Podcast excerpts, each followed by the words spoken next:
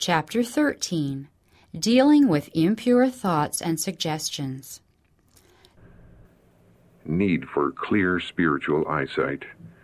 Never was there a time when Christian men and women in all walks of life were in so great need of clear spiritual eyesight as now. It is not safe to lose sight of Christ for one moment. His followers must pray and believe and love him fervently. A very thorough work must be done in cleansing the soul temple from its natural depravity.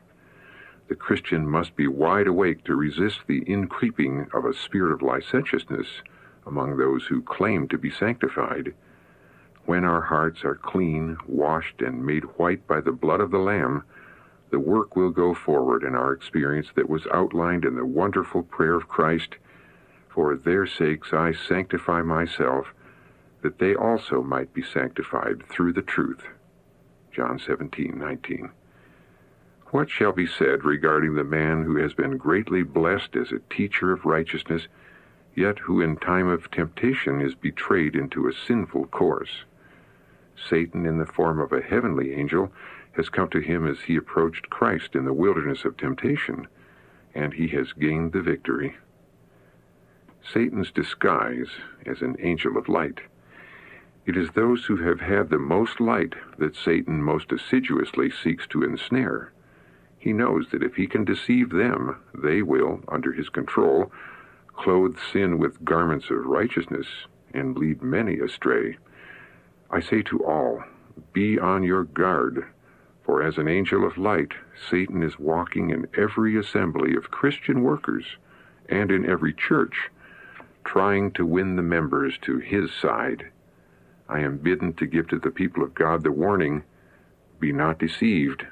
God is not mocked.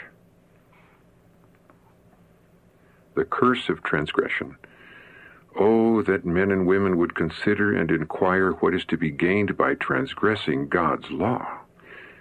At all times and in all places, under any and every circumstance, transgression is a terrible mistake a dishonor to God and a curse to man. We must regard it thus, however fair its guise and by whomsoever it is committed. As Christ's ambassador, I entreat of you who profess present truth to promptly resent any approach to impurity and forsake the society of those who intimate or breathe an impure suggestion. Loathe these defiling sins with the most intense hatred Fly from those who would even in conversation let their minds run in such channel. For out of the abundance of the heart the mouth speaketh. Shun them as you would the leprosy.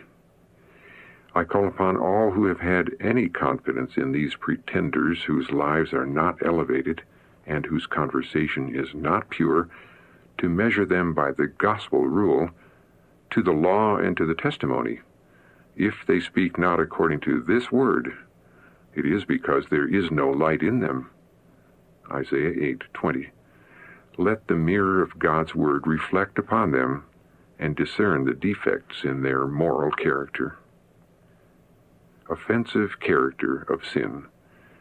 We are in an age of the world when there is a fascinating mesmeric power in all that class who would gloss over sin secretly insinuating impure thoughts and coming as angels of light while they are servants of sin. They do not sense the offensive character of sin or the retributive justice of God that will fall upon the sinner. I tremble for those who are not fully upon their guard and who will be in danger of being deceived and corrupted.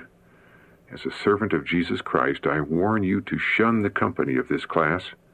Let them not into your houses neither bid them Godspeed. Separate yourselves from their company, for they corrupt the very atmosphere you breathe. As Moses called to Israel that they leave the tents of Korah, Dathan, and Abiram, we would call for all to leave these corrupt men alone to suffer the disgrace and punishment of their crimes. Satan in the form of a man as God has shown me how abhorrent in his sight are these defiling sins, and as they are steadily increasing in our world and would intrude into our churches, I warn you to give no place to the devil. Fly from the seducer. Though a minister, he is Satan in the form of a man. He has borrowed the livery of heaven that he may serve his master and deceive souls.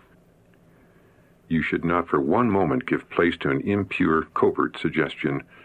Grant no indulgence. Rebuke them. Associate not with them. No, not so much as to eat with them. Regard with no complaisance the words that would tarnish your soul's purity. Even listening to an impure suggestion will stain the soul, as foul, impure water will defile the channel through which it passes. Clear as the light of the sun. Choose poverty, separation from friends, losses, reproaches, or any suffering, rather than to defile the soul with sin. Death before dishonor or the transgression of God's law should be the motto of every Christian. As a people professing to be reformers, treasuring the most sacred, solemn, purifying truths of God's Word, we must elevate the standard far higher than it is at the present time. Sin and sinners in the church must be promptly dealt with, that others may fear God. Truth and purity require that we make more thorough work to cleanse the camp of the Achans. Let those in responsible positions not suffer sin in a brother. Show him that he must either put away his sins or be separated from the church.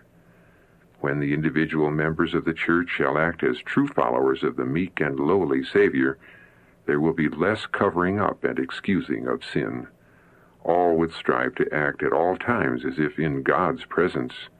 They will realize that the eye of God is ever upon them, and that the most secret thought is known to Him. The character, the motives, the desires and purposes are as clear as the light of the sun to the eye of the omniscient. Peril of indulged sin. By far the larger class do not bear this in mind because they do not cultivate spirituality and test their character by God's standard of right.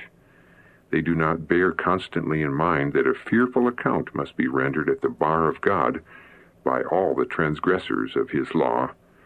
The life must be ordered and fashioned as in the eye of the great taskmaster. Can you, who have professed to receive such great light in advance of every other people on the face of the earth, be content with a low level?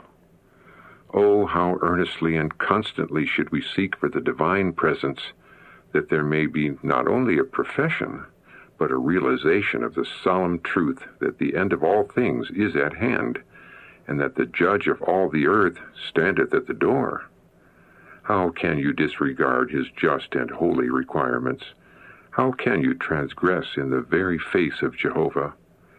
Can you pursue a course of sin in full view of the consequences? Can you cherish unholy thoughts and base passions in the full view of the pure angels and of the Redeemer, who gave himself for you that he might redeem you from all iniquity, and purify unto himself a peculiar people, zealous of good works? Can we be guiltless and cherish sin in the sight of God? As you contemplate the matter in the light which shines from the cross of Christ, will not sin appear too mean, too perilous, too fearful to indulge in? Spotless and undefiled until the end. Sinful corruptions, how sinful at any time, but how much more so now when standing upon the very borders of the eternal world. I speak to my people. If you draw close to Jesus and seek to adorn your profession by a well ordered life and godly conversation, your feet will be kept from straying into forbidden paths. If you will only watch, continually watch unto prayer, if you will do everything as if you were in the immediate presence of God, you will be saved from yielding to temptation, and may hope to be kept pure, spotless, and undefiled unto the end. If you hold the beginning of your confidence firm unto the end, all your way will be established in God, and what grace has begun, glory shall crown in the kingdom of our God. The fruit of the Spirit is love, joy, peace, long suffering, gentleness, goodness, faith, meekness, temperance. Against such there is no law. Galatians 5:22 and 23. If Christ be within us, we shall crucify the flesh with the affections and lusts. Purification of the heart. By accepting Christ as his personal Savior, man is brought into the same close relation to God and enjoys his special favor as does his own beloved Son. He is honored and glorified and intimately associated with God, his life being hid with Christ in God. Oh, what love, what wondrous love! This is my teaching of moral purity. The opening of the blackness of impurity will not be one half as efficacious in uprooting sin as will the presentation of these grand and ennobling themes. The Lord has not given to women a message to assail men and charge them with their impurity and incontinence. They create sensuality in place of uprooting it. The Bible, and the Bible alone, has given the true lessons upon purity. Then preach the Word. Christ, the propitiation for sin. Such is the grace of God, such the love wherewith he hath loved us, even when we were dead in trespasses and sins, enemies in our minds by wicked works, serving divers lusts and pleasures, the slaves of debased appetites and passion, servants of sin and Satan. What depth of love is manifested in Christ as he becomes the propitiation for our sins. Through the ministration of the Holy Spirit, souls are led to find forgiveness of sins. The purity, the holiness of the life of Jesus as presented from the Word of God possess more power to reform and transform the character than do all the efforts put forth in picturing the sins and crimes of men and the sure results. One steadfast look to the Savior uplifted upon the cross will do more to purify the mind and heart from every defilement than will all the scientific explanations by the ablest tongue. Forgiveness at the cross. Before the cross, the sinner sees his unlikeness of character to Christ. He sees the terrible consequences of transgression. He hates the sin that he has practiced, and he lays hold upon Jesus by living faith. He has judged his position of uncleanness in the light of the presence of God and the heavenly intelligences. He has measured it by the standard of the cross. He has weighed in the balances of the sanctuary. The purity of Christ has revealed to him his own impurity in its odious colors. He turns from his defiling sin. He looks to Jesus and lives.